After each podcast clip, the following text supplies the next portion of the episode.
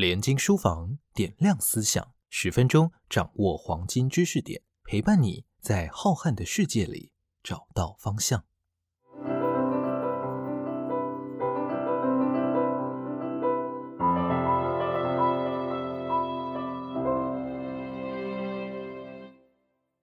大家好，欢迎收听联经书房点亮思想，我是联经出版童书主编周燕彤。那我们今天要来跟大家分享一本很可爱的绘本，叫做《饺子十兄弟》。那这本书呢，它有一个非常特别的背景。它虽然是一本翻译书，但是它的作者跟它的会者都跟台湾有非常深厚的渊源。他的英文版刚出版的时候，其实在国内就引起了蛮大的轰动。那我们联经这次有机会可以翻译跟出版这本书，我觉得我们非常的高兴。最特别的是，我们很有荣幸的能够邀请到赖嘉玲老师。来为我们翻译这本书。那今天我们也邀请他到现场来跟我们谈一谈，他在翻译这本书的背后有什么样的呃秘辛这样子。那我们现在让我们来欢迎赖嘉玲老师。你好，燕彤，你好，呃，各位听众朋友，大家好，我是赖嘉玲。我原来是个布洛克，就是爱看绘本，做个记录，但后来就渐渐的记录越越做越多，现在有很多。呃，算是斜杠的工作，但是都是和绘本相关。但我有想要强调一点，是我真的只翻译我非常喜欢的绘本，所以我们才说我们真的非常荣幸，老师愿意翻译这本书。谢谢，谢谢编辑多包涵。那这本书内容非常可爱，我简单介绍一下它的故事好了。它其实是在讲说，在一个台湾的小山村里面，然后呢有一户人家，那那户人家呢，他们家就生了十个兄弟。那这个十个男孩子呢，呃，他们都非常的有成就，然后非常优秀，这样子。他们优秀到村子里面的人都还为他们唱了一首歌，然后我觉得这个作者在这里他用了一些很魔幻跟夸大的方式来让我们知道说这个兄弟有多么的厉害，就是他们不管到哪里去，那个阳光都会非常的灿烂，那个草地都会变得更翠绿，这样子就是很神奇的十兄弟。可是这个故事就是走到这个十兄弟成人了之后，当然他们也不负众望的变成了十个很优秀的人。可是这故事走到中间的时候，我们才发现说，哎，不对，这个十个兄弟的背后其实还有一个女孩子，那她一直都在这个书的背景里面旁观这所有的事情。然后创作者到这里的时候，他用了一个很特别的手法。他把这个女孩子从隐藏到出现，变成主角。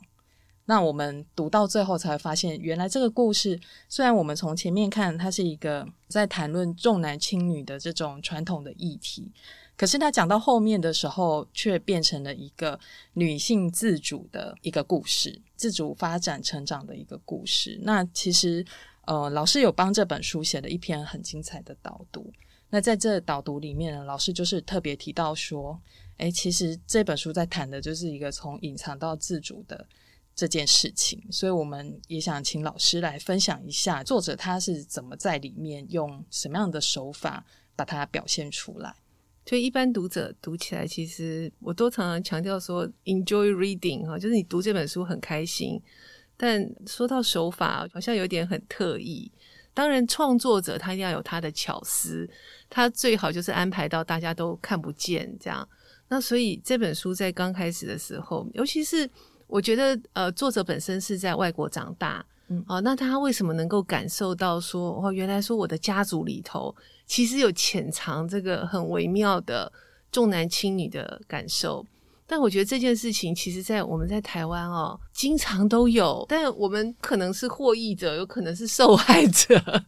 但但就是他无形当中，其实很容易在哦，我们不知不觉里头左右了我们的思维。嗯，所以我就在想说，这位会者，我们真的非常非常激赏哈吴吴星子的这个手法。如果真的说手法的话，我觉得是被他巧妙的提起来，因为。他在那个构图上面，把这个小女孩沿路一直藏藏到正式在文字里出现。那这也是我经常想要提醒读者，不管是大人还是小孩，就是我们在读绘本的时候，其实可以呃先读文，或者是先读图，然后图文一起读。但是我们往往都会忘记，就是把那个绘本拿出来的时候，通常我们在那个书店啊，或在图书馆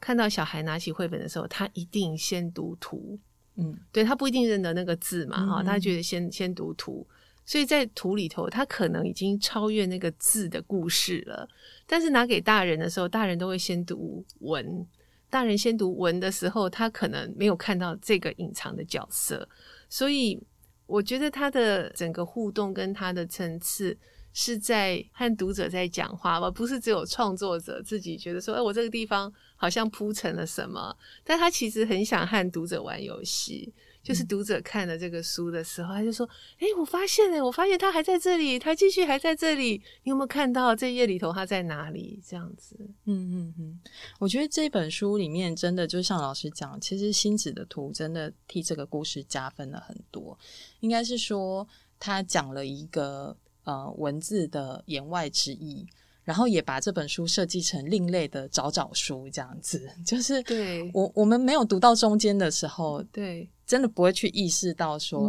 哎、嗯其实有一个女孩子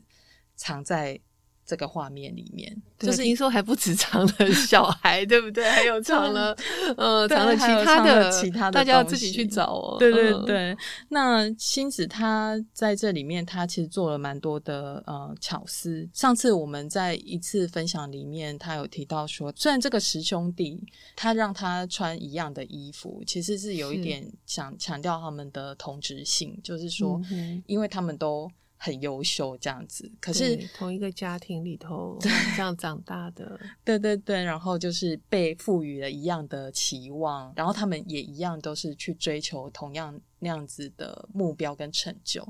可是对话者来说，他可能觉得说，但他们应该有个别的个性吧？我觉得这个就是创作者的巧思，所以他就把他们每个人都画的不太一样，所以大家可以看到里面有高矮胖瘦啊之类的是是。对对对，所以我觉得这个真的很有趣。讲回到这本书的主题，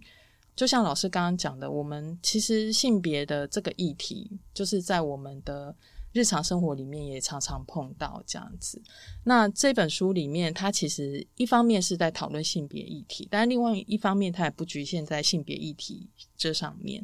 那我记得老师曾经写了一个，就是 Plus One 的这个想法，我觉得有呼应到这个书，因为这个书里面就是他一开始的时候，如果大家注意看扉页的时候，是这个书读过来其实是没有那个女孩子的位置的。嗯可是读到最后，诶，那女孩子自己把自己放上去了。是其实我就觉得蛮呼应老师的这个想法。那老师，您当时是看了这本书之后是怎么想到这个概念？这完全就，是这书带给我的灵感呢。嗯因为其实我以前也从来没有，虽然大家平常这个 plus one 哦，都是说叫你来吃饭多带一个人，但是这个地方，因为我们知道十个兄弟，然后这样子的，大家怎么可能就是十个兄弟这么十全十美？可是当我们在要求事情完美的时候，是不是还有什么 extra，就是特别的，再多加一点点嘛？常常我们把事情做完了之后，可能好像啊，对，好像还可以再多加点什么，不是只有呃老板交代的哈，嗯或者不是只有编辑说的，其实我们还可以再帮他让他更好。所以这本书一直让我读到最后的时候，我又突然就有这样子的概念就跳起来了哈，跳出来就想跟大家分享说啊，如果不分男女啊，因为其实我们一直在推广阅读，我们一直在讲究平权。那呃，如果不分男女，我们都能够当别人的加分的人，好、多加一点的人，这样应该也是蛮美好的。对啊，这嗯这是一个很棒的概念。对啊，因为虽然书里头他讲的就是比较具象嘛，就是说啊，这个女生她也是有有成就，但是说实在的，我们真的人生，呃，不见得每个人都能够真的觉得自己很有成就。嗯，好、大部分的时间我们都是默默的在做事，好像觉得呃有我跟没我其实没什么差别，嗯，但是事实上是会有差别的。如果我们多做一点点的话，所以那样的感受就跳出来了。我觉得这个就是图画书很厉害的地方，就是我们其实就会读到一些很意在言外的事情。对，其实像作者他的方式，他也是安安静静的，可是就让我们读到很多，嗯，对，意料之外的事情。那是老师您在翻译这本书或者是读这本书的时候，除了刚刚讲的那个 Plus One 的概念之外啊，有哪些比较有趣的事情可以跟我们的读者分享吗？因为我小时候我没有兄弟。所以呢，其实在我家根本就没有什么重男轻女的事情。嗯，但是后来的确这样的事情就发生在我的身上，然后我们就觉得说，哇，好像天崩了那种感觉。那对别人来讲，可能觉得说，哦，这事情好像在台湾常常发生啊。我在翻译他的时候，其实当然这是先读他嘛。他刚开始出英文本的时候，我读了。但是我没想到，说我我有这个荣幸去翻译这本书啊，然后再加上呃，因为作者他也有兄弟嘛，这位作者呢，他的兄弟也是呃绘本的创作者，所以在这所有的因缘下，我们就会更感受得到说，哇，在这样的家庭出生哈成长，他们竟然有这样呃强大的文字的，或者是跟绘本的缘分，或者是魔力。好像就是这些事情是发生在亲近的事情，可是他竟然如此的不凡。嗯哼哼哼，对，这个倒是蛮厉害的。那就是近年来其实有许多华裔创作的绘本，这本书其实也是。那华裔创作的绘本，其实在国外的绘本的世界里面，最近都受到越来越多的瞩目，像是。今年那个大奖得不完的 那个 那一本 Watercress 等等，最后我们请问老师，就是说您这么长期以来的观察，就是绘本啊，国内外的绘本的发展，您怎么样看待这样子的风潮？因为我记得老师在饺子师兄弟英文版刚出的时候，其实也介绍过好多本，是对，都是有一些创作者都跟台湾有关系。对，因为我那时候挑的是说这些绘本里头的东方面孔。对对，因为常常就是有一些大家很认为就是哦，东方人就是眼睛比较细长啊，什么或者是法令纹比较深，因为比较常生气啊，表情比较严肃。但是说实在的，在国际的竞争场合里头，我相信他们看的不是你从哪里来，而是每一位创作者的实力。况且现在已经是你知道有很多的。迁徙让我们去住在不同的地方，然后这些作者虽然说称他们是华裔，但是他们的生活方式我不觉得那么华裔，嗯，对不对？他们他的生活方式其实是美国或者是加拿大，就是西式的生活方式。那他只是因为他的面孔，那我倒是没有觉得说是因为说哦，是国族主义的，或者是啊，身为华裔觉得很光荣，当然很光荣。但是另外一个事实在告诉我们的是，是实力。对，因为以前可能呃华裔的父母都要小孩可能要当医生，对，或者是要从商。但是现在越多越多多的父母认为孩子他可以从事艺术的工作更开广，或者是他可以创作到生命的最后一天，那有不同的价值观出现。所以我相信这个潮流，如果说这是潮流的话，它应该还会再继续。因为差不多二十年前，我们就看到很多韩裔的作者、绘本作家在美国开始陆陆续续的出现。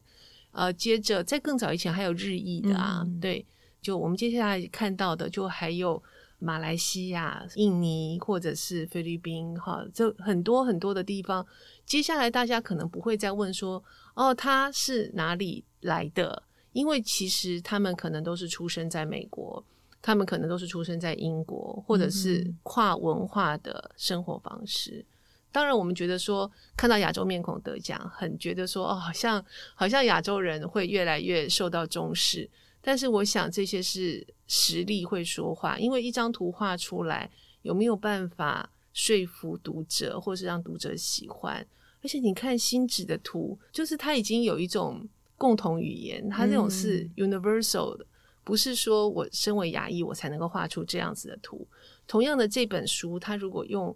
可能墨西哥裔嘛，如果我们真的要这样说的话，它画出来，那它也会有它的故事可以讲，从图里头讲故事，然后让大家，譬如说让编辑、让出版社信服说，哇，这个创作者他真的很厉害。嗯嗯对嗯嗯，最近这几年来也有蛮多从国外回来或者是一些国内新锐的创作者，其实他们的作品就像老师讲的，就是说实力的部分就是拿出来，大家也会觉得，哎，真的有很多东西是一直在进步。对，所以我们很也强，很对强对对对，我觉得我们就是这几年来感受到市场上有一股这种